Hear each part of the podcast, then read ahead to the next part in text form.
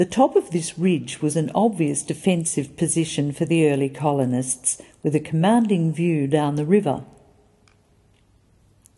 A battery was proposed for this site as early as 1826, but it was nearly half a century before it was fully functional. Although not clear, the layout of the battery can be seen in these pictures with two guns just visible. The battery had a hot shot oven, unique in Australia, the chimney of which you can see at the front of the first picture. The enthusiasm for building the battery waxed and waned as the level of external threat varied over the years. By 1870, when all the imperial troops had been withdrawn and Tasmania was obliged to take care of its own defence, the battery was well established. This picture shows some of the troops ready to swing the cannon into position.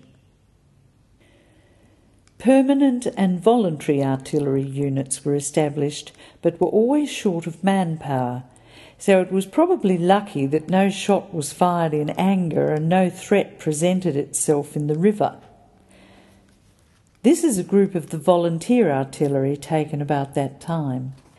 This picture shows some of the men on exercise in the parade ground of the Royal Engineers building just down the hill.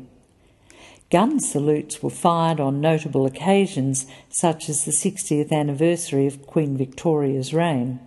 And for at least 60 years, a gun was fired at one o'clock every day to allow Hobartians to set their clocks to the correct time.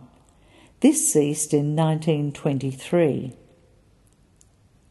The cenotaph, which was built in 1925, is on the site of the Queen's Battery, which was covered over at that time.